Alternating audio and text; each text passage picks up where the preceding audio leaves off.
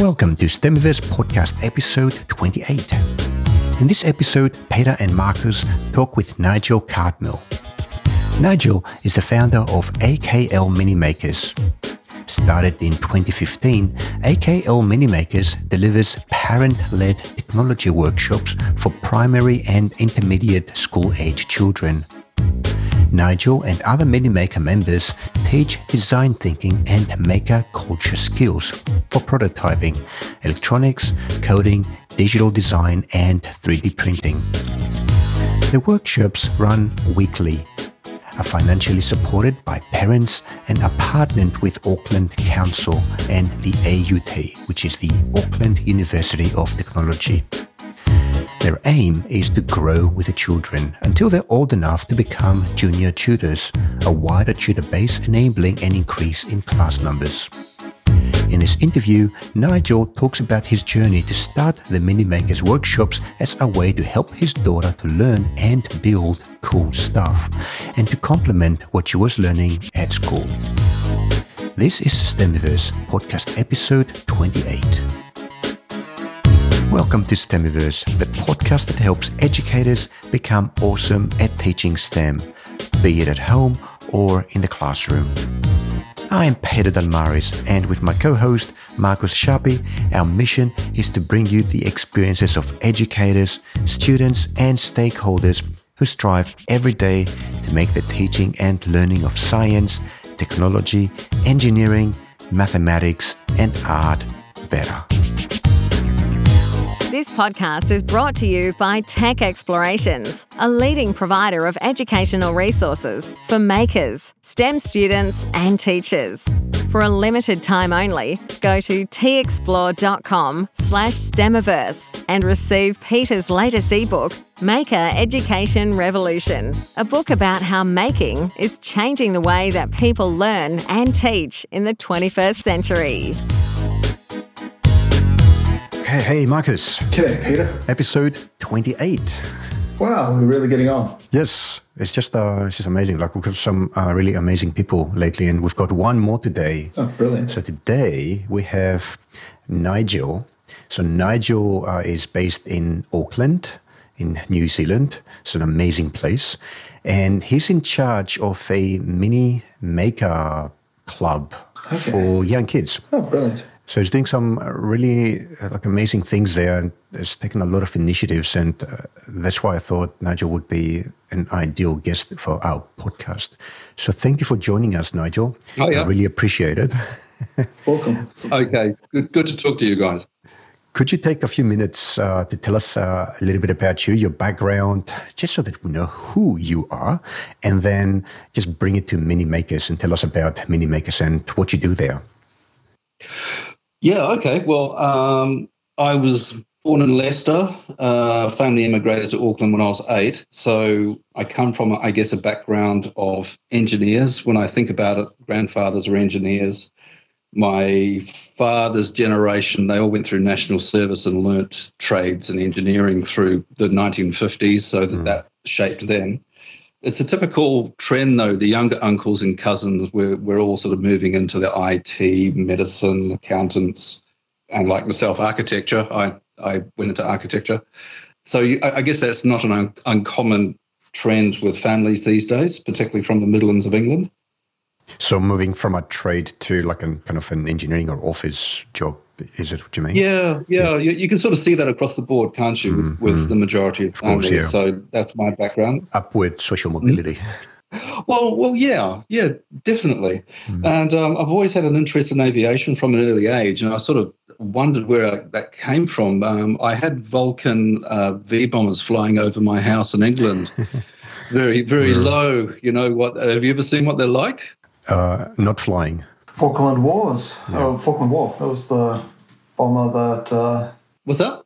isn't that the one they used in the Falkland uh, initially to do Exactly. the bomb? Yeah, exactly. The the, the V bomber, yeah, the Vulcan bomber, and uh, we were range. obviously in the flight, path of a um, RAF base, and my mother used to scream, and I had to run upstairs and watch this great big Delta fly over the house, shaking the windows, and um, it was like the opening of the first Star Wars movie. Do you remember when that Delta appeared? Oh yeah, at yeah. the beginning of the movie.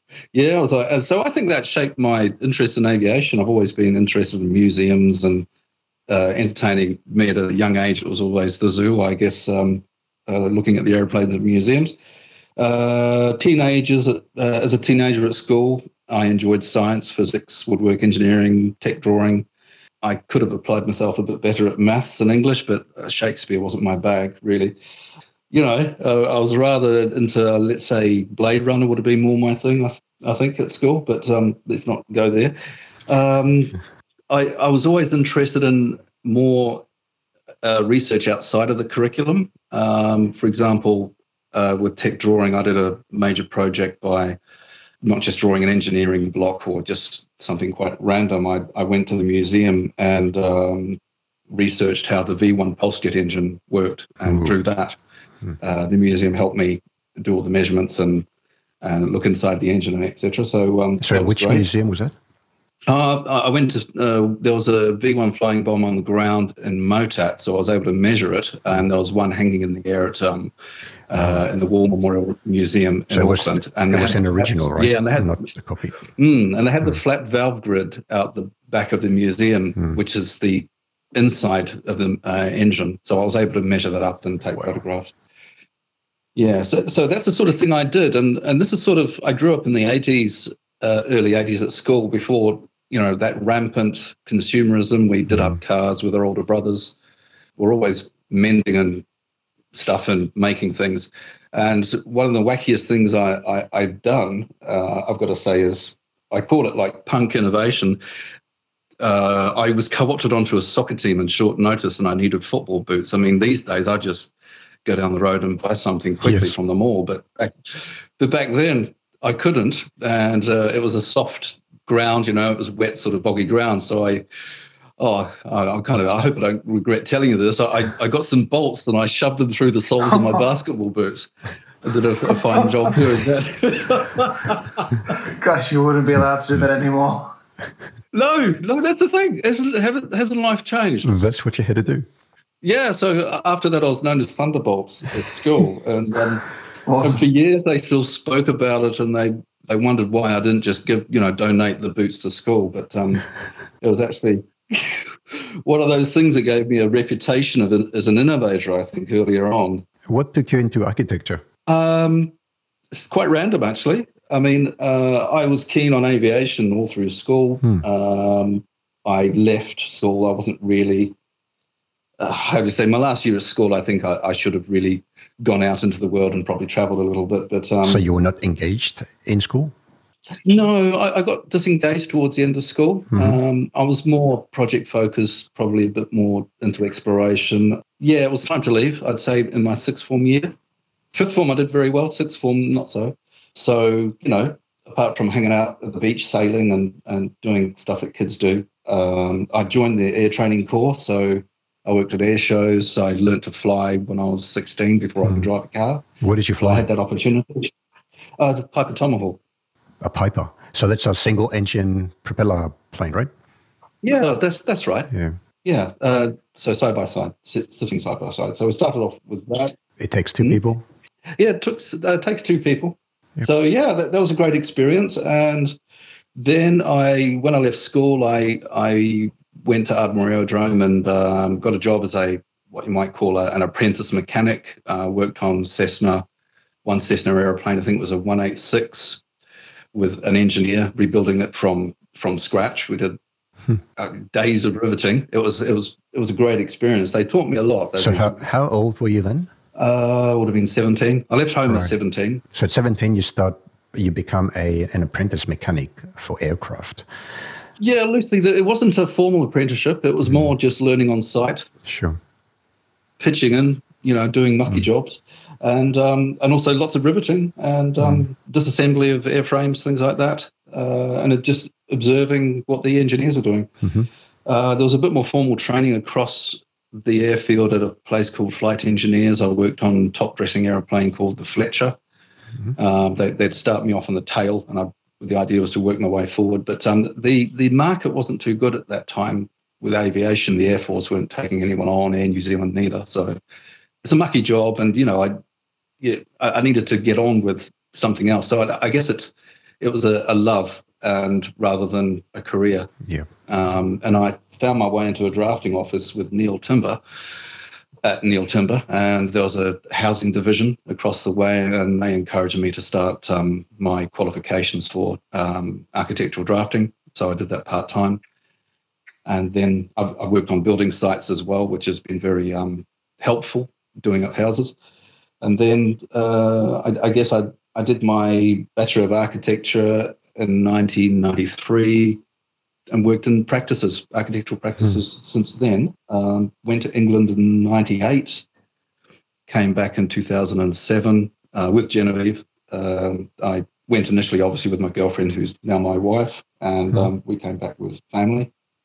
Worked at Warren and Mahoney Architects uh, 2007 until 2012.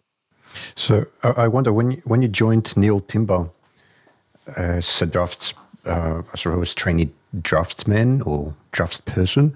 Did you have yeah, just just a draft mm. as a draft? Did you have any uh, inclination that that would be something that you wanted to do in the years prior to that, or was it like no. purely like a, no. a coincidence that you joined them? It was like an opening. Just one of those things. well, so how did you find the first like the first few days or months of being uh, in, in, that kind of role and learning the stuff that you were learning, because before that you were working hands on with planes, which was, I suppose, your your your love, as you said. Yeah, well, it, it was still fascinating because I guess the tech drawing background, um, uh, my I had involvement on building sites through families, uh, friends of family. Um, mm uh, for example, my my friend's father was a builder, so we used to work on the building sites a lot. So I, I wasn't unfamiliar with buildings, uh, putting up timber frame buildings. So Neil uh, Housing was a very large company, and, and they supported you, so they trained you. Right. Uh, so it was great. And right. yeah, but just fell into it and carried on. I was I was 19 years old, so you're still very malleable back then. So flexible. Suppose it's the, uh, the, the, mechanical mind, uh, problem solving. Suppose that you developed over the years that that made it like uh, I suppose not an easy transition, but kind of natural. You can do a lot with a kind of mindset. Yeah, I, I don't remember it being a problem. Mm. Uh, it, it, was more just getting over the fact that perhaps I just had to give up on a, a love, you know, airplanes and that kind of thing, and and you know, it was a better mm. lifestyle. You know, it was mm. a lot mm. cleaner than working under airplanes that had um, uh, pesticides on them or fish fertilizer, you know, and things like that, and, or or crawling down a fuselage, painting uh, the inside with PA10 uh, primer and getting high on that stuff. So I mean, that sounds good stuff, like chemistry. I mean, you know. Yeah, it's a lot easier, should I say? And um, and you could and you could, but but I must say I learned a lot and um, down at the airfield, and I was always invited down when there was a maiden flight for yeah. uh, a plane that was done up like the Hawker Sea Fury that the mechanic I worked with. He did that up with another guy, and and I was always uh, phoned up and said, "I'll come down and have a look at this." So yeah, yeah, it was always you know I, I maintained contact with the airfield. It's great experience. I know that, and as a maker now, you are into drones and um, remote controlled planes. We can talk about that later, but I can, I can see how that developed over the years to still be a hobby and your love. So it's not forgotten. It, ne- it never leaves you. It, it never yeah, leaves you, to yeah. be honest. And I know you're having fun. so yeah. I'd, I'd like to go fast forward now and try to understand how all that, like you're now an architect, how that leads you to mini makers today? Uh, by chance, funny enough. chance. I, I, well, okay, uh, let's say I, I know back in 2010, while at Warren and Mahoney, I was researching um, how to do low-level aerial photography, and I was thinking, okay, we could apply that to architecture because you know Google information wasn't that great back then, and, and we needed up to date, let's say not geospatial, but just aerial views, and it was just again, you know, should I could I could do some remote control flying etc. So, and also there were some graduates in the office who uh, inspired me a lot. I mean, um, they kept feeding me information. For example, the. DIYdrones.com page. That was hmm. that, that's a great source of information. So, so in the office, there were these young graduates, and um, they were quite tech savvy, very tech savvy. A um, couple of them had bought a quite a large CNC machine, and they were um, modeling stuff on the side, um, starting a business of their own, which was quite admirable. Um, another guy, David Hayes. Now he was sort of you could sort of see how the profession could change, would change. Um, he had learnt, taught himself electronics and coding, I think, from the age of twelve. Um, he was also he studied architecture as well. Now he wrote an app that transformed the way we did on-site defecting. Uh, we didn't need rolls of paper. You know, a large job. This was a 16-story job I was working on. Needed A1s and A0s. I mean, hmm. we were walking around after he'd got this app going with a with an iPad, and it was live. Um, it was fantastic. So when I sort of looked at the way he could, you know, with his background in coding, and he said he was never, you know, he wasn't a great coder. How he could change the way we worked, and I sort of that's been in the back of my mind since mm. leaving Warren and Mahoney. Mm. I got into the maker movement, unfortunately, I'd say because of the Christchurch earthquakes. I was yep. I've been on a job for eighteen months. Um, that sent ripples through the economy, and um, when it came to the end of my job, there was actually nothing to move on with. So architectural firms were were shedding staff around that time uh, let's say, you know, January 2012. So um, I could have gone back into the workforce, but I had a long list of DIY house renovation work to do. So I just moved on with that. And kind of in, in a way, I was I wasn't glad to leave because you know I loved working in that company. It, it was great. Um, they're a great bunch of people, but it, uh, it, was a good time to have a sabbatical. And, and my lovely wife, she's um, very supportive. She just, you know, it's like we mm were a tag team. She just got back into her job and, and developed her career. Um, she was at home with with Genevieve, and it was my turn. Right. And um, so I, I, got involved in Genevieve's education. Uh, I've now become her PA, really, which is something quite cool. So Genevieve is know, your, your, daughter, and yeah, Genevieve's my, my daughter. She's yeah. um, 11 years old now, and yeah. and I remember a conversation we had from age eight, I was, into, I was saying to her, look, you know, why don't we just make some really cool stuff? Because mm. she's quite arty. She loves building things. And she's had a lot of um, influence, I guess, with our DIY work. So I, I went to these Google Make groups, uh, met a guy called Tim Carr, um, Andrew uh, Dixon, Jacko Van, van der Merwe, Richard uh, Fortune in Wellington, um, and they got me onto AUT, Auckland University Technology uh, CoLab. Um, and, and, there's this group of uh, makers, kind of a loose organization of about 40 people. We had a Slack network and we just feed information. It, it was great mm-hmm. to have that amount of that number of like-minded people in the in the space. So I tried to open up a maker space at my daughter's school, without going into too much detail, it, it just wasn't the right time. Um, they, you know, primary schools weren't uh, thinking about teaching kids coding. It certainly wasn't in the um, Ministry of Education uh, curriculum. So that's 2013? That's, I'd say 2012, 2014. Yep. I'd say 2014, yeah.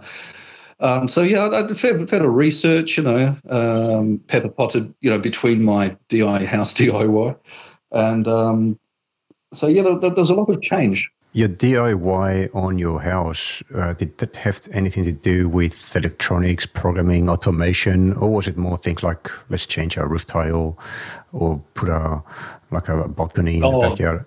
No, unfortunately, yeah, unfortunately, I hadn't gone that far. I mean, two years ago, I, I hadn't started on Arduino or anything. I, right. I, didn't know. I was very. It would have scared me playing with an Arduino two years ago, but now I'm quite comfortable with it. So, but the important thing is that you had the, that you had the time, right? You had the time as part of your sabbatical, which was triggered by your DIY projects and deciding not to go back to work just yet and that oh, yeah. triggered you joining the AUT or Auckland University of Technology in the makerspaces and connecting to other makers. Yeah, but the, the problem was the, the the makerspaces, the should I say, the infrastructure just wasn't there in Auckland. Mm. I mean, 2012 mm. it was quite oh, different to today. I, see, I mean, yeah. it's changed a lot in five years. Um, and also to answer your question about the house DIY, to be honest, it was a lot of painting, painting, building a new kitchen, uh, framing, plasterboard, you name it. You know, real, real sort of physical stuff. Um, yeah. So no, not not a lot of. Uh, I would like to do some automation in the future, but uh, not yet. Uh, so so yeah, um, I knew the local board out in a um, uh, well, I'm tr- trying to say it, Puketapapa. It's a it's a Mount Ross used to be called Mount Roskill. It's in central Auckland. Mm-hmm. They're a very forward-thinking local board, and I did a um, uh, prepared a submission for uh, getting maker movement principles or the opportunity to open a maker space at a community level. Mm-hmm. Uh, they actually was quite there was a lot of serendipity in that meeting, and they they were quite excited by it. So I we ended up getting uh, maker movement written into the local board plan, which was quite new, and and that's shared amongst the Auckland local boards and council. So I, I don't know what effect that had, but in the end, I think it led to the opening of the creative lab that we use today. And, Nigel, can I ask you why get into all this trouble of opening up a makerspace and doing submissions uh, at the community level? Uh, what was your motivation behind all this? Because you could just you know paint your house. like you didn't uh, need really more work, right? I, I think I think I, I, sort of knew something had to be done. I guess it was out of frustration. I wanted. Um, well, not frustration. I, I, thought we could change things. I mean, we, I'm involved with a larger group, 40 people, you know, let's say, you know, we, we thought of, we were talking about this infrastructure in Auckland. Could we get maker spaces opened? Were you trying to fix something? Because I know that. Yeah, try, trying to yeah, I know that you're trying working to get something on, started. You were working on projects with uh, Genevieve. Uh, was that perhaps a motivation?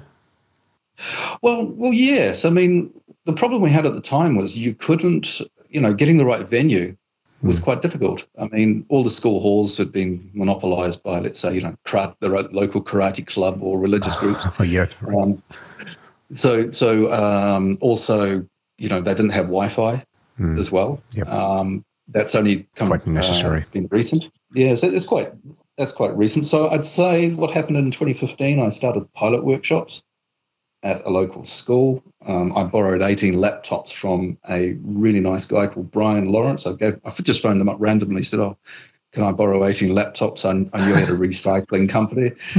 And he said, well, I've got a spare, I've got 300 spare laptops back, so you can have 18. That's nice. Did you have to repair them or? Oh, he did. Um, uh, he had agreements with corporate uh, corporates, so any um, old laptops and PCs and IT gear went to him, and, and he repurposed them and got them into school. So um, oh, awesome. I didn't realize I didn't realize it would be that easy to get 18 laptops. To be quite frank, so um, you, yeah, you need to ask the right people. The phone. exactly. And what software did you put on them? Oh, um, we we taught the kids SketchUp, Tinkercad, and Sculptris.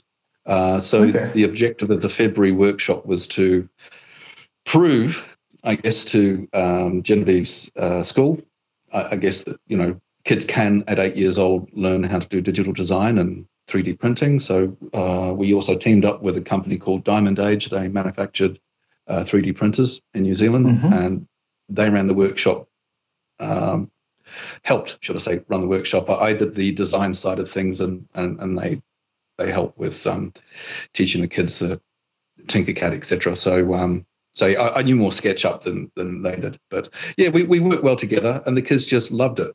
Uh, we had 18 kids in the room. Uh, funny enough, of Genevieve's year, that was 11% of the uh, kids in Genevieve's school year from her school. wow. so can you describe how, how did that work? Was it like a, a single workshop in, in a month or was it a recurring event?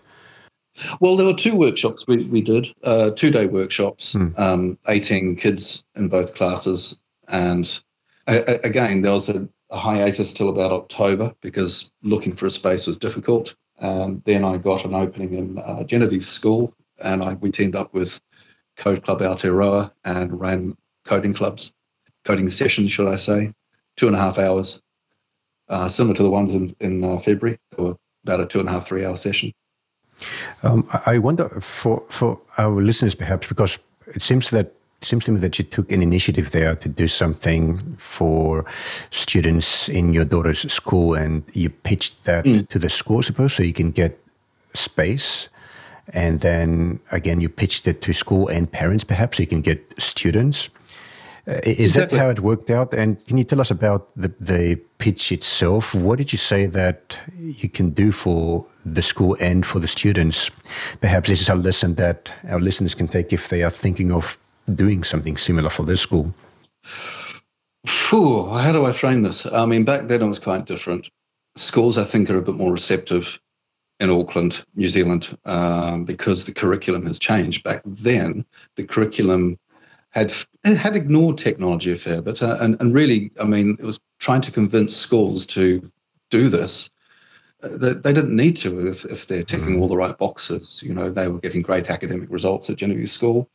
Uh, the response, the pushback I got from the principal was, for example, that it, technology is too didactic. Um, so you, you know, try and, try and, try and you try and work that one out. So uh, yeah, uh, and so I mean, the whole purpose of starting this building a culture was it was a lot easier to work within a culture than actually doing it by yourself. I mean, sure, I could have paid for a tutor to come to our house, uh, just teach Genevieve and I, but you know, it's better to start the culture and then have weekly goals to work to, hmm. because again, you, you've got a club, you move quicker. So um, yeah, I think I've answered the question there. It's it, without yeah. getting into too much detail about um, schools' responses to makerspaces. So, if, well, even though uh, in New Zealand and Australia, I can see that happening as well in other parts of the world, technology obviously is more integrated in school curriculum than it used to be. Yes. Do you still think that a club like yours still has a place? Oh, yeah. I mean, we're moving quite quickly now. What, what I find is uh, schools uh, uh, it's like a big super tanker, you know, the, the whole school system, and it's slow to change direction or even implement a new idea. But once it gets going, it's fine. My group, the mini makers, it's more agile and we would respond to anything that the schools do. So, for example, this year, Genevieve School has started teaching the kids to code. So, I mean, eventually it would take the emphasis off teaching coding to the kids and hmm. more emphasis on the making, which uh, schools don't necessarily do because I, I, guess they're concerned about health and safety and yeah. those kind of things. So we would do more project based stuff in response. But yeah, I mean, th- there's always a place for what we do, and I'd like to see us merge with the schools or, or actually collaborate.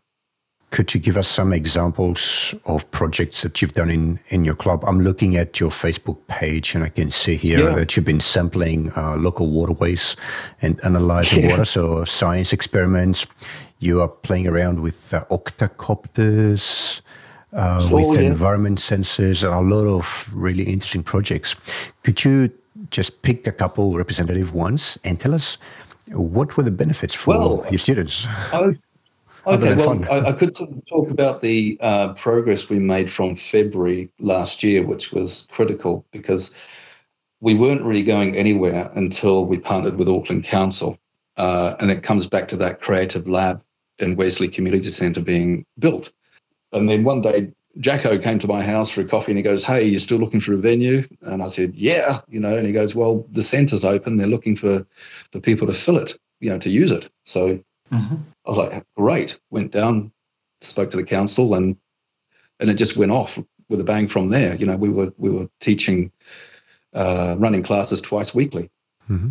and um, yeah. So so the, what we did, we started off with SketchUp and Scratch, then we moved to Emboss. But let's say May 2016, we were running out of uh, material. So one of the uh, tutors, uh, Mary Kim, she suggested we start the kids on the Spark SparkFun curriculum. You know, oh, wow. Yep. Teaching Arduino and C. So, you know, mm-hmm. um, that's Mira said that, look, that's how I started. And these were, I guess, nine year olds, nine to 10 year olds last year. And then we worked through the curriculum till about October. And then we shifted to more project based direction uh, because I, I got all, ex- all, excited about the accelerometer. We were using the MPU 6050 yep. six mm-hmm. axis accelerometer. I was like, yeah, this is great, you know. So we did some gyro stabilization projects. We made a, a mock autopilot and then a um, camera gimbal, two and three axis camera, gim- camera gimbal.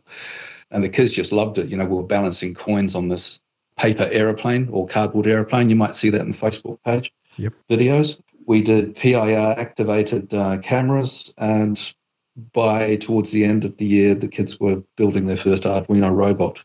and beginning to program it. So Was that the Redbot, or did you make it from scratch? built it from scratch uh, Awesome. with, with the assistance of uh, the supplier. So um, so there was lots of soldering. We taught all the kids to solder, and the tutors uh, from from AUT were just laughing because they were they were going back to uni, revving up their mates, going, "Look, they're ten year olds who can solder better than you can." That's great. So yeah, the, you know, the, we didn't have any injuries. Just uh, one, one poor, one, one, one poor kid, sort of lovely, lovely boy, uh, held the soldering iron the wrong end. That's about as bad as Oops. we've got. Um, I've done and that. I must say, yeah, most of our injuries were actually glue, glue gun injuries. That that was probably the most um, uh, biggest weapon of mass destruction in our um, workshops.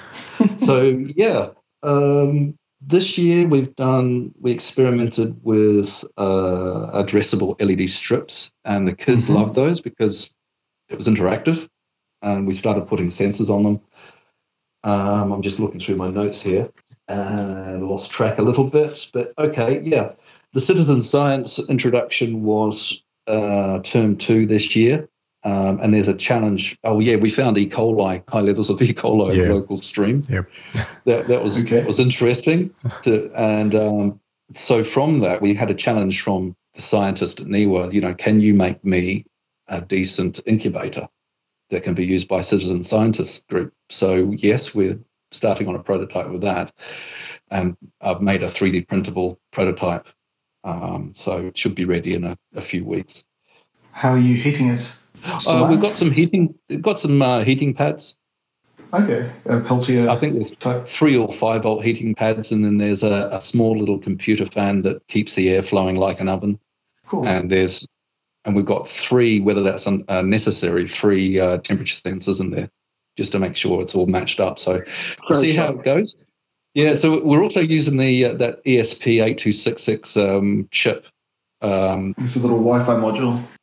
Yeah, the Wi-Fi module can link to a mobile phone app. So, yeah, yeah. So early days with that. We'll see how it goes. It's taken a while to come out of the um, 3D printer, but it's um, it's, it's looking good. You know, that, that's one of the projects I have to do and introduce it to the kids and say, look, this is what we can do. So, How do you go about introducing a project of that complexity to the kids? Because that's quite a that's beyond university level.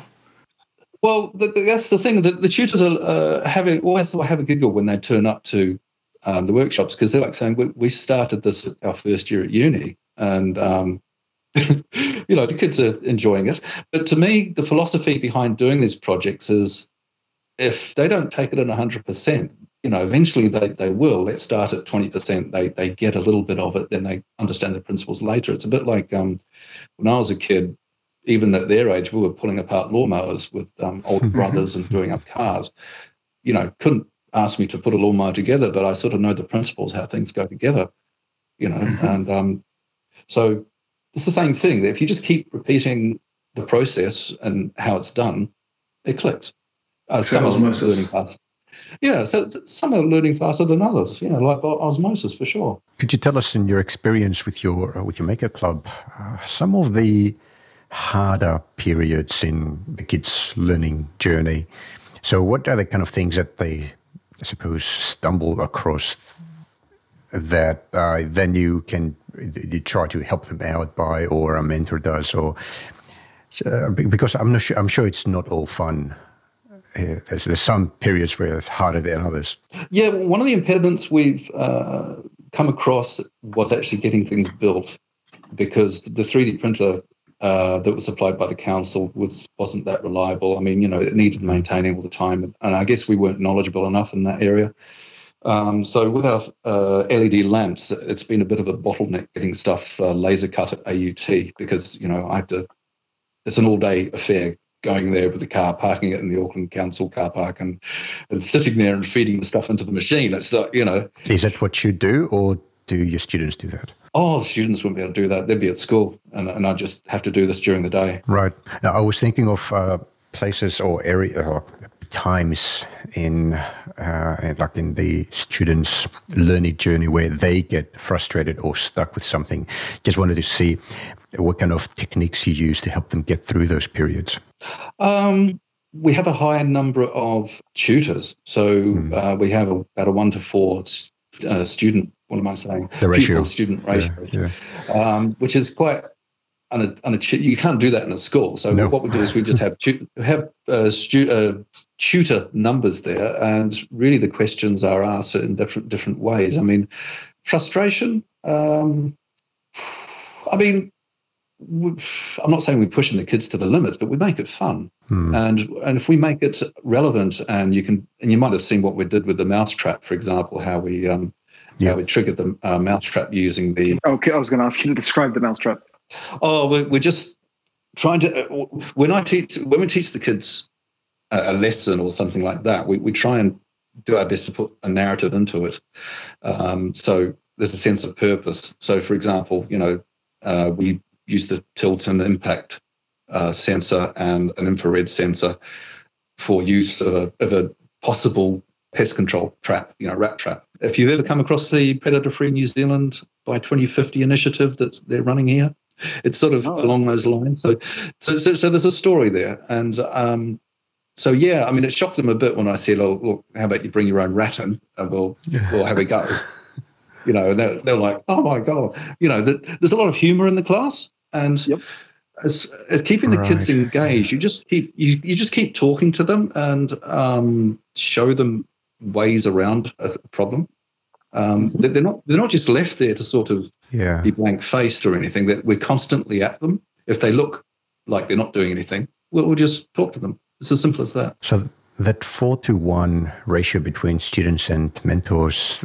Mm. That's very impressive. I suppose that's one of the differences between a school run maker club that runs during their normal class time and uh, something like what you've made. Like the, I think it's very hard to achieve that kind of ratio in a normal school situation, and yeah, it it's also an ingredient for preventing uh, frustration, keeping students, yeah. uh, I suppose, in in the zone as they are progressing towards the goal, which it's something that you have put in a story like the the mousetrap thing. That there's a story there. The student is part of the story as they're building whatever they are building.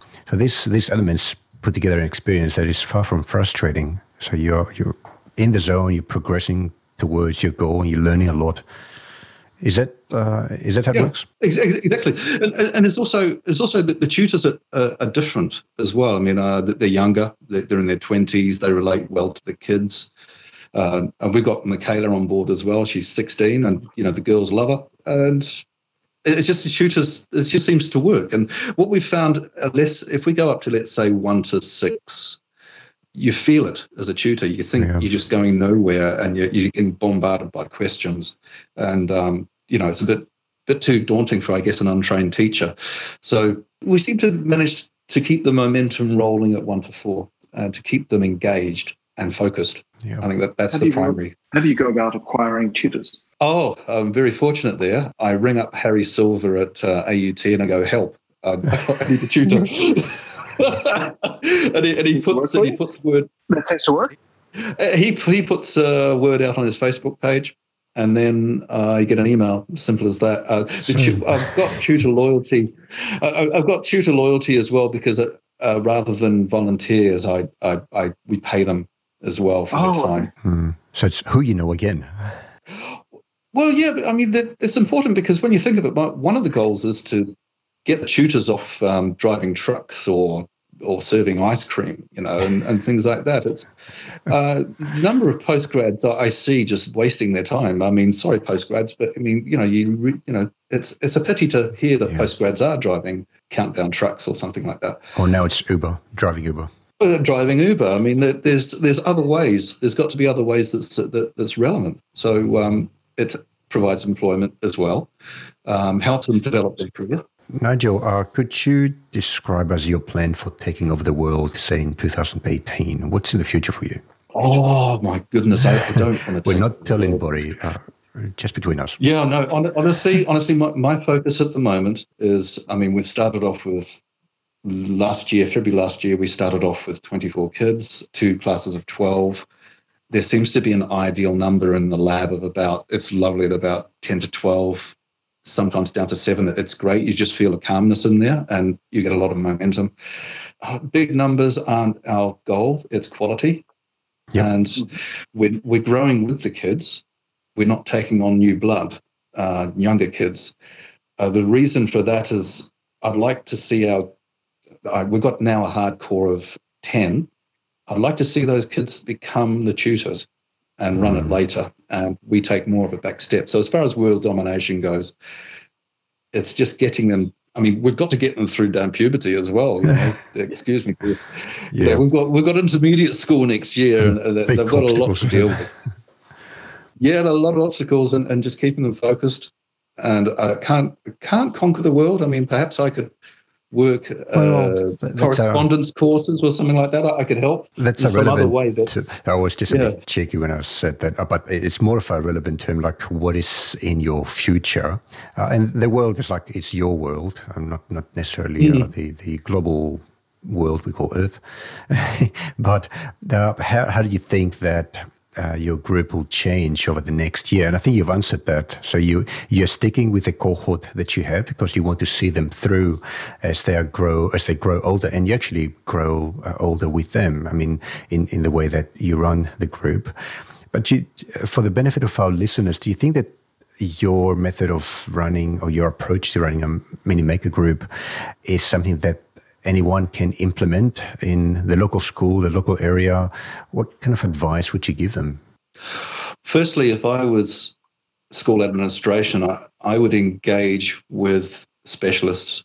Teachers aren't trained to uh, keep up to date with technology. That, that they've got enough on their plate with report writing, and um, Yeah.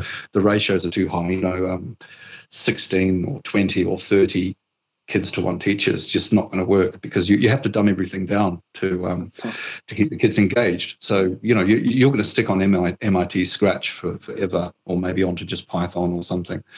Uh, as far as project work goes, it's it's harder. I'd say if there was ever a skill shortage, you can engage perhaps some um, graduates. So you need to get some young people in who relate to the students as well. Um, bring the tutor ratio down to like what we've got. Mm. How do you engage with schools? I mean, it, I, I'm finding that schools have their own KPIs. It's very hard, very difficult to to mesh with them, so so, so to speak. Yeah. So, you know, we could integrate as as best we can, but it's really up to the schools to embrace groups like mine, parent led. I mean, how, how many parents are like me as well with with the spare time to do this? Yeah, I was going to ask you, like you've put a lot of effort and time in this, and uh, not everybody has that capability and the free time. Uh, do you think it was worth it after all this time? Could you have done something different with your time? Ha- have more fun even? Um, well, no. To to be honest, uh, I could have ignored ev- everybody and just gone to uni and and um, done a degree in uh, mechatronics or something. But at the same time, I didn't really want to go back to school. So th- this is one way of myself um, learning. It might the process pathway might be a bit slower. I'll end up returning to architecture probably soon. You know. Um, also, I, I love working with Genevieve, and As a job again? yeah, I'd say so. Yeah, I'd, I'd say so. I, I, I just return as a job, probably not so uh, full on doing large buildings. I might just do residential scale. Um, I'd say that, that would be my my goal. Uh, keep the club running part time, and because now we've we've pretty much got everything established. All of the networks are in place. When you look at it that way, we could scale up, but that's another level. But at the moment, I think the next two years, getting the kids through intermediate school, puberty, you know, how, how they change up to like the age of 13, it's- Yeah. it- that's going to be our major uh, hurdle. Keep, in, keep, in, keep learning. Uh, how do, have the the kids in the club, like your daughter, of course, and then the other kids, uh, as you're following them through the years, how have they changed? Their, their outlook, the things that they are interested in. um, tell us about the changes you've seen in the kids. Oh, That's a, that's a good question. Um, I've seen kids who were quite unfocused and class clowns Hmm. become very focused. I've seen my daughter, for example, she is doing some amazing uh, stuff with code. She seems to have uh, cracked uh, C. She's doing, you know, um, I, I'm I'm asking them questions, and I, if you might see some of on some of the videos, I'm, I'm going, how did you do that? Um, you know, the kids keep surprising us with what they're doing, um, even with the LED strips. You know, uh, uh, I like what Gina did with her narrative of uh, Bob and Ben or something, and then red and blue lights uh, crossing each other. You know, um, they do their own thing. And I think what we've got to do is keep encouraging them to do personal research. I mean, here's the other thing with the um, uh, membrane keypad. I gave it to a couple of the girls who were uh, ahead. One of them was Genevieve, and I was a bit. I was thinking, oh, okay, we're not really prepared for this. And next thing you know, the, the girls are just looking up on on the internet how to use it. You know. It's pretty cool. Yep. so they, they know how to research. Right? They, they've cracked that. They know how to find things out without your help. They're independent. Exactly. Um, yeah, I'd say I'd say six months ago they weren't there. Now uh, the advanced ones are starting to do that, and the and the others will follow. Oh, this year, at the beginning of this year, we, we took on four kids from a local low decile school. I, I, don't like dwelling on the fact that they're from um, a low decile area, which is poorer. Um, it makes no difference Hmm. as far as I'm concerned. Um, they were thrown in the deep end. Uh, the other kids were a year ahead of them. they were thrown in the deep end, and I said, "Look, you know, you, you're going to start to start on Arduino and see, you know." And they surprised me. They they didn't need to start on Scratch. They went straight into Arduino. Oh, right. Is that because they were exposed to Scratch previously, or No, they just? they had no prior knowledge. Straight into Arduino. That's amazing. That's Are you shocked? Blasphemy. And I, I am quite surprised at that. I mean, you know, you, you just challenge the kids; they seem to just uh, pick up the ball and run with it. But you've got to be there to help them. Um, I think the, the kids' biggest challenge is you're there to break it down into the small steps. I mean, if a, a classic, if you've ever read Zen and the Art of Motorcycle Maintenance, it's um, the, the classic romantic split. I'm trying to get them away from just seeing the big picture and uh, and just getting scared, you know, of this big picture that you can't break down into small bits. You've got to teach them to break things down into small, manageable parts, and then deal with each part. That that is really the underlying purpose of the um, of the club. So make sure that the kids are not overwhelmed, right? That's the essence of breaking things down, the small parts. Yeah, and, and they they see how you do that. For example, this term, uh, I mean, I, I did introduce design brief writing a couple of terms ago, and we've got them started on, uh, let's say, their own projects this term. Uh, not all of them are, are fully confident, but it was just a test. You just got to try them out. I mean, one of the first questions I said this term was, "Who's ready to start their own project?" So what what's a design brief? Could you describe that? Well, you, you know, you, you, you've got to say what is it? What is its purpose? But when you look at the, let's say, four stages of design thinking, you've got to have a purpose. Uh, you've got to, oh, you've got to have a, a need. Obviously, you've got to have that is the purpose, a Mhm. need or a wish, or you haven't got something. Uh, so it's a problem. You've got to start with the problem, uh, and then you've got to think of a solution. You've got to build a prototype, and then you've got to go through that design iteration. I must say that Mm. is the hardest thing for the kids to do because design iteration, they have to understand that the prototype is not where it finishes, or the prototype doesn't have to look flash. These are, I mean, in this consumer world where pretty much pretty much every kid thinks that technology is something you buy from It's Noel. Leeming or Dick Smith, you know, smartphone. It's a, it's an artifact. It's not an artifact. Uh, actually, technology is a process as well. So, trying to instill into these kids that nothing is perfect until you've gone through that development stage. And Mm. I'm not saying that they'll they'll reach nirvana yet, but you know, we're we'll set them along that path. I I think that'll be the hardest thing for them to do is is accept that what their first first prototype and second prototype aren't perfect. Then they have to Yeah. get the confidence to build and, and model it and change it and fail and break. Agile. you know, Scrum and Agile. Creativity is iterative. So you brought that design thinking from your world of architecture?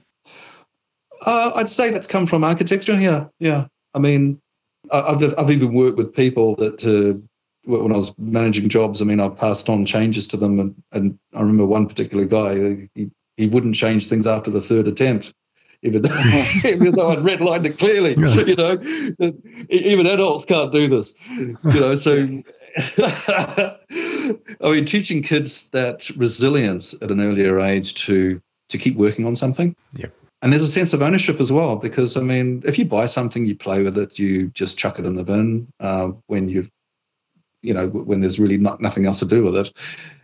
You can actually make your own things, Mhm. and I think there's an attachment. I mean, I think Chris Anderson did write about this as well in um, Makers, you know, the the, the new industrial revolution. That there was um, some psychological attachment to something that you hmm understood. You've got a So- stake in it, That could be it. Yeah, yeah. So, um, so yeah, we're, we're working on that. right? Um, So- citizen science changing. Yeah, perhaps with citizen science we could change the world. You know, we'll we'll get those drone projects flying and uh, take some aerial photographs eventually. So, yeah, yes. know? I was going to say, so what are you going to bring back to architecture when you go back into the workforce?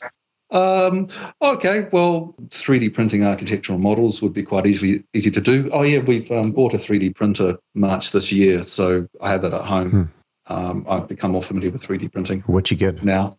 I, I got a um, uh, a box from uh, 3D printing systems. The, the reason why I went that way is be- um, with with that machine rather than Ultimaker is because um, it's reliable. I mean, I found out that Weta workshops use it. I phoned them up. Yep. You know, I phoned up Weta. I, I, I did what um, Marcus did uh, to, to Chris, only I didn't get the phone slammed down on me. Um, and that's the beauty of New Zealand, you know. That's what I will say that New Zealanders are, are wonderful with, uh, in that you could just phone pretty much anyone up, even up, uh, even Jacinda Ardern. You can, uh, I've heard you can phone her up and ask how to pronounce her name. Um, so, uh, so, so yeah, uh, I phoned up Weta Studios and I, I asked them, you know, what have you got? And they said, oh, look, we've got 12 of these things and we've thrashed them and, and we've only broken one. And I've, I've heard now they've got something like 25. So they're fine. So it, it's a very reliable machine. That's very good to know. Yeah. Yeah. And so is 3D Printing Systems that company. When we did our They- Kickstarter project, we did everything on 3D printing. We had five 3D printers, up boxes from 3D Printing Systems, and the support that we got from them was great. Oh, so you run one as well, do you? Uh, we did a Kickstarter a few years back, and we used one of the Oh, okay. boxes from 3D Printing Systems, and yeah, that company was great. Mhm. Oh, that's good to hear. Yeah, um, I'm going to a Google meetup tomorrow actually with the uh, distributor. Um, he started his uh, meetup. Who's a New Zealander? Bruce, good old Bruce. Yes, I'll, I'll say hi hi to Bruce for you. he's got some interesting projects over us. So, so as far as next year, I mean, he's he's prototyping some swarm robots. Um, so as far as teaching the kids machine learning and AI, I mean that that we might do that next year. Um, I mean, we'll build these art um, robots that we have now, and the robot arms and everything else that the kids want to do. But I'll introduce those next year at some stage once he's ready. How much do you think that the topics that you introduce to your group, because you have a keen interest in them, rather than what the students want to learn? Um, I thought initially, I mean, you could joke that, oh, Nigel, you're doing this for you and not for the kids. But um, I, I, I did take my hexacopter drone to the first workshop and I said, look, hey, what do you think of this? And they rubbished it. So um, they, they said, What?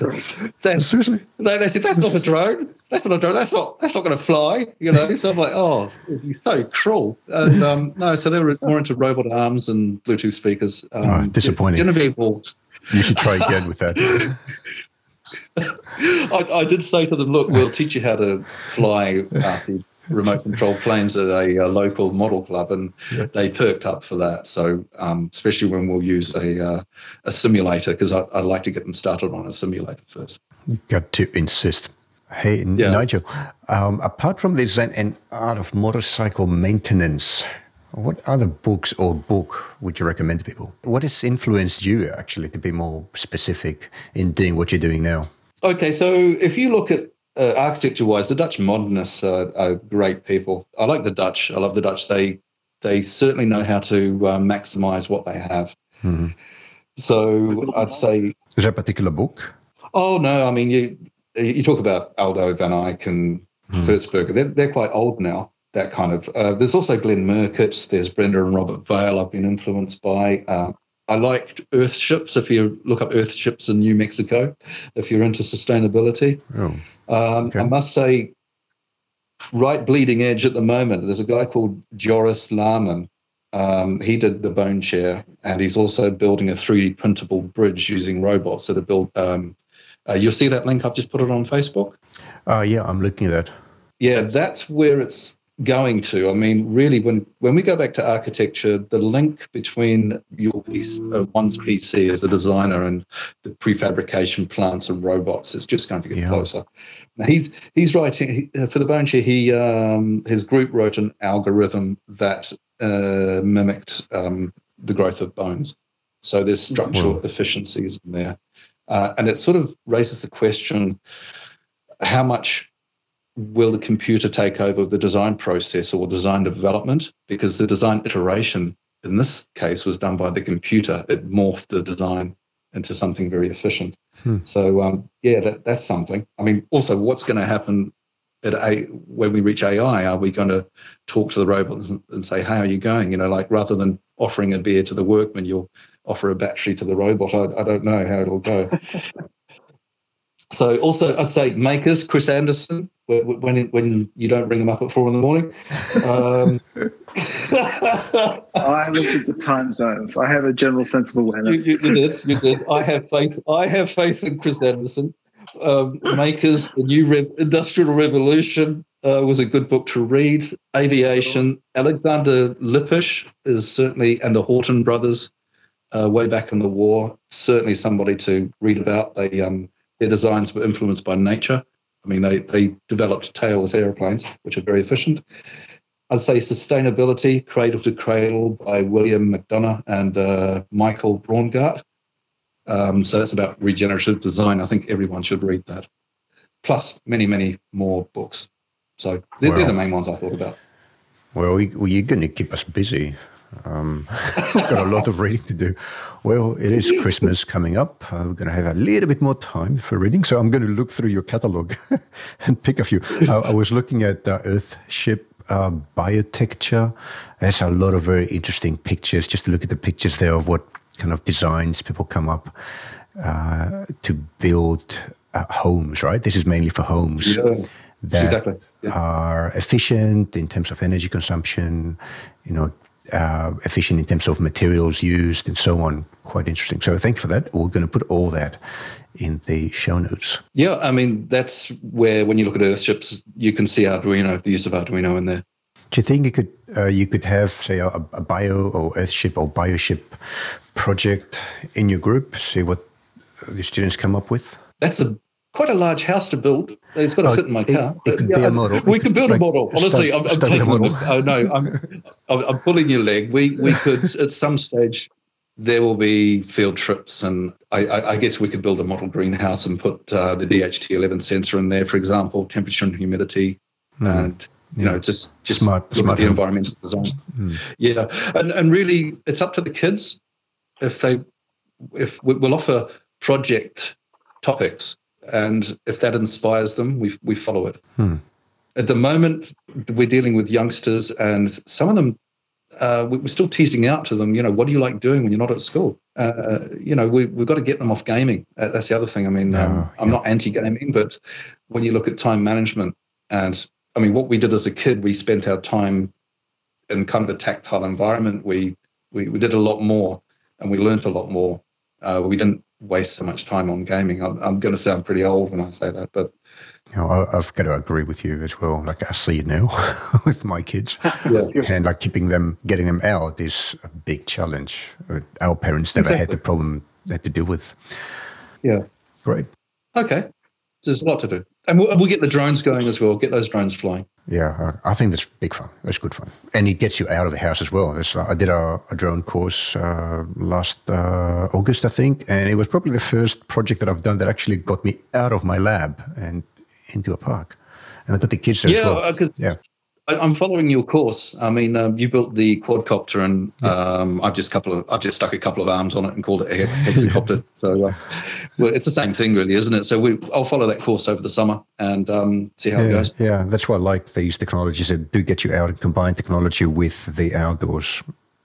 And uh, Mm, exactly. that's, that's a good Exactly. combination.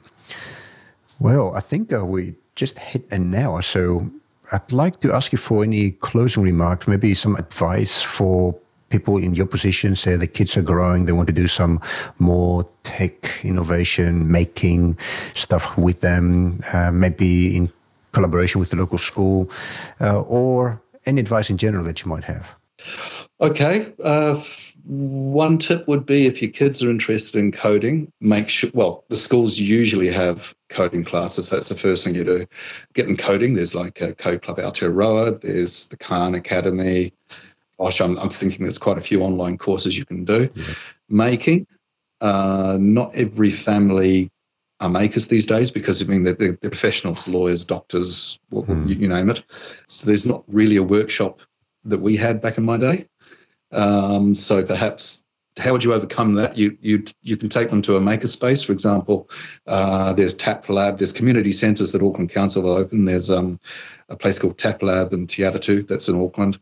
There's some out East Auckland and West Auckland and and Wesley. So look for the maker clubs uh, and get involved. Really, maybe lobby the schools into making uh, opening a makerspace in the school. They're, they're quite they're quite easy to create. So um so yeah, there's there's a lot you can do as a parent to talk to the school, and hopefully the school will collaborate and um, be open minded. Yep, Does there's opportunities everywhere. It definitely does, yeah. And as you said earlier, like even if you do pitch this to a school, the school doesn't really have to run it. The teachers don't really have to put any time there. I'm sure the community, the local universities uh, will be very interested in providing the expertise and the time to help out. Oh yeah, and I, I, I guess if you're in Auckland, just drop me a line as well. Um, uh, my email is nigel.cartmell at gmail.com. It's, I mean, you know that that's Yep. where it is at the moment. We've uh, oh we started a company. yeah we started a company as well. Funny enough, um, uh, we're now Create Innovation Limited. Okay. So the the Auckland mini makers fit under that, but I haven't got the web page up and running. So the idea in the future, you know, we'll we'll build stuff and maybe sell it. Um, that's something Hmm. else that the kids might learn that uh, the you know they if they perfect something, it's something that, that they can be sold. It could be sold online and they can get some pocket money for it. it So can be monetized. They become entrepreneurs, and uh, you get them into a whole new, you know, area of, I think, innovation and entrepreneurship. A whole area of uh, of knowledge that I suppose schools just ignore. But there you go. Yeah, they're, they're fill the starting to. Um, they, they're starting to embrace that. I mean, Hmm. kids are native traders from day one. You, you see them selling orange juice on the footpath. You know, they they they role play. Um, so yeah, as soon as I mentioned money to, well, oh yeah, that next year we're. Um, oh, here's another thing parents could do: uh, find out where the um, science fairs or um, uh, science competitions are, and work backwards. Um, encourage schools to enter in science contests. Yeah. At the moment, we're preparing the kids, the mini makers, for uh, NIWA Sci Fair and uh, Bright Sparks uh, next year, September next year. Hopefully, most of them might might get there. You know, they're still fairly young. We'll see how that works, but it's a it's a goal. That's in Auckland, right? That's right. That's in Yeah. Auckland. So um, I'd say the kids are ready and they're they're, they're growing up quickly. Awesome. They're, they're maturing quickly, and I'd say intermediate school they'll be uh, ready for it. I'm I'm, hope, I'm hoping most of them will be ready to enter something just as a just as a trial, you know, and then the following year, 2019, they'll they'll be dead keen, especially if there's a thousand dollars prize money. I mentioned that to them actually. I said, "Oh, who's up for a thousand dollars?" And everyone just went mad. You know, went ape. Ooh, you know. So There's they respond well to money. I mean, nothing that uh, that beats a little motivation. Like imagine the the cross between doing something that you actually really love doing, like making stuff, and there's a little bit of money in it. Just makes it doubly good. yeah, it makes it makes a dollar per day pocket money sort of Yeah. nothing. Yeah. It's they get serious. They they think of thousands of million. You know, that's really amazing. It's all relevant. They're, they're they're lovely kids. They're lovely kids. So yeah. Well, thank you, thank you, Nigel. Really appreciate you. Uh, picking your brain and your experience in all this. Uh, I think you're doing an amazing thing there. The kids are very lucky to have you. And uh, let's see how we go next year. Uh, we'll, we'll, be in yeah, touch. I'm looking forward to it. Um, it may be a slight drop off, uh, I'd say, beginning of next year, because getting the kids to um, the workshops is one thing, but we'll see. We might have some new ones. We'll, we'll box on. Um, I, again, we're more concerned about quality yep. of the workshops, and you know, we, we can still operate on eight. You know, it doesn't matter. We don't need 24. We don't need to boast about numbers. Put it that way. That that's not what we're after. That's right. Yeah, we'll, we'll see. But I'm looking forward to it. There's a lot to look forward to. No, it's awesome stuff. And uh, like, who knows what you can come up, or the kind of projects that you're going to come up with uh, next year. And I think the kids are also going to start uh, proposing and, and and working on projects that you perhaps haven't thought of, and bring their own ideas. And that's the idea, isn't it? They are. Uh, they are. And one of the boys, for example, he said, "I want to be an electrical engineer when I grow up." Hmm. That's there you go. That's what. Uh, Tick that. That's box. one of the questions last week. Success. Tick that box of success. yeah, exactly. So we we'll see how that goes. He might change his mind, but um, he may be one of these professionals that wear who can wear two hats, a bit like David Hayes. You know, uh, with architecture, he can write his own app. You never know. Oh, the skills can be transferred to so many different things. So anything you learn in the makerspace is something that you can carry with you for a long time, no matter what you do. Even if you become a lawyer, I think it's going to be useful. Exactly. Just a kind of logic. Exactly. Particularly when you're dealing with people, client base, you know. Uh, so yeah, it's there's, there's certainly a lot of scope out there. I, I think I think coding is going to be as important as well, how do you say? It's probably more important than learning a foreign language. It's yeah, um, yeah. it might be as important as your job. It might be part of your job. It's a new literacy. Got to talk to computers exactly. in the language. Exactly. Yeah. Great. Thank you. Well, good, good chatting to you, Peter, and uh, nice meeting you, Marcus. So we'll um, we'll be in touch soon, I guess. We will be. Sounds great. Thank you. Have a good day. Okay. All right, Andrew. Bye bye. That's all for this episode. If you have any questions or suggestions, please send them to our email address, questions at stemiverse.com, and we'd be happy to answer them. Do you want us to interview someone in particular? Let us know. Visit us at stemiverse.com to get the show notes of every episode. And subscribe on iTunes by searching for the name of our podcast, Stemiverse. That is S T E M I V E R S E. Thanks for listening, and we'll see you next time.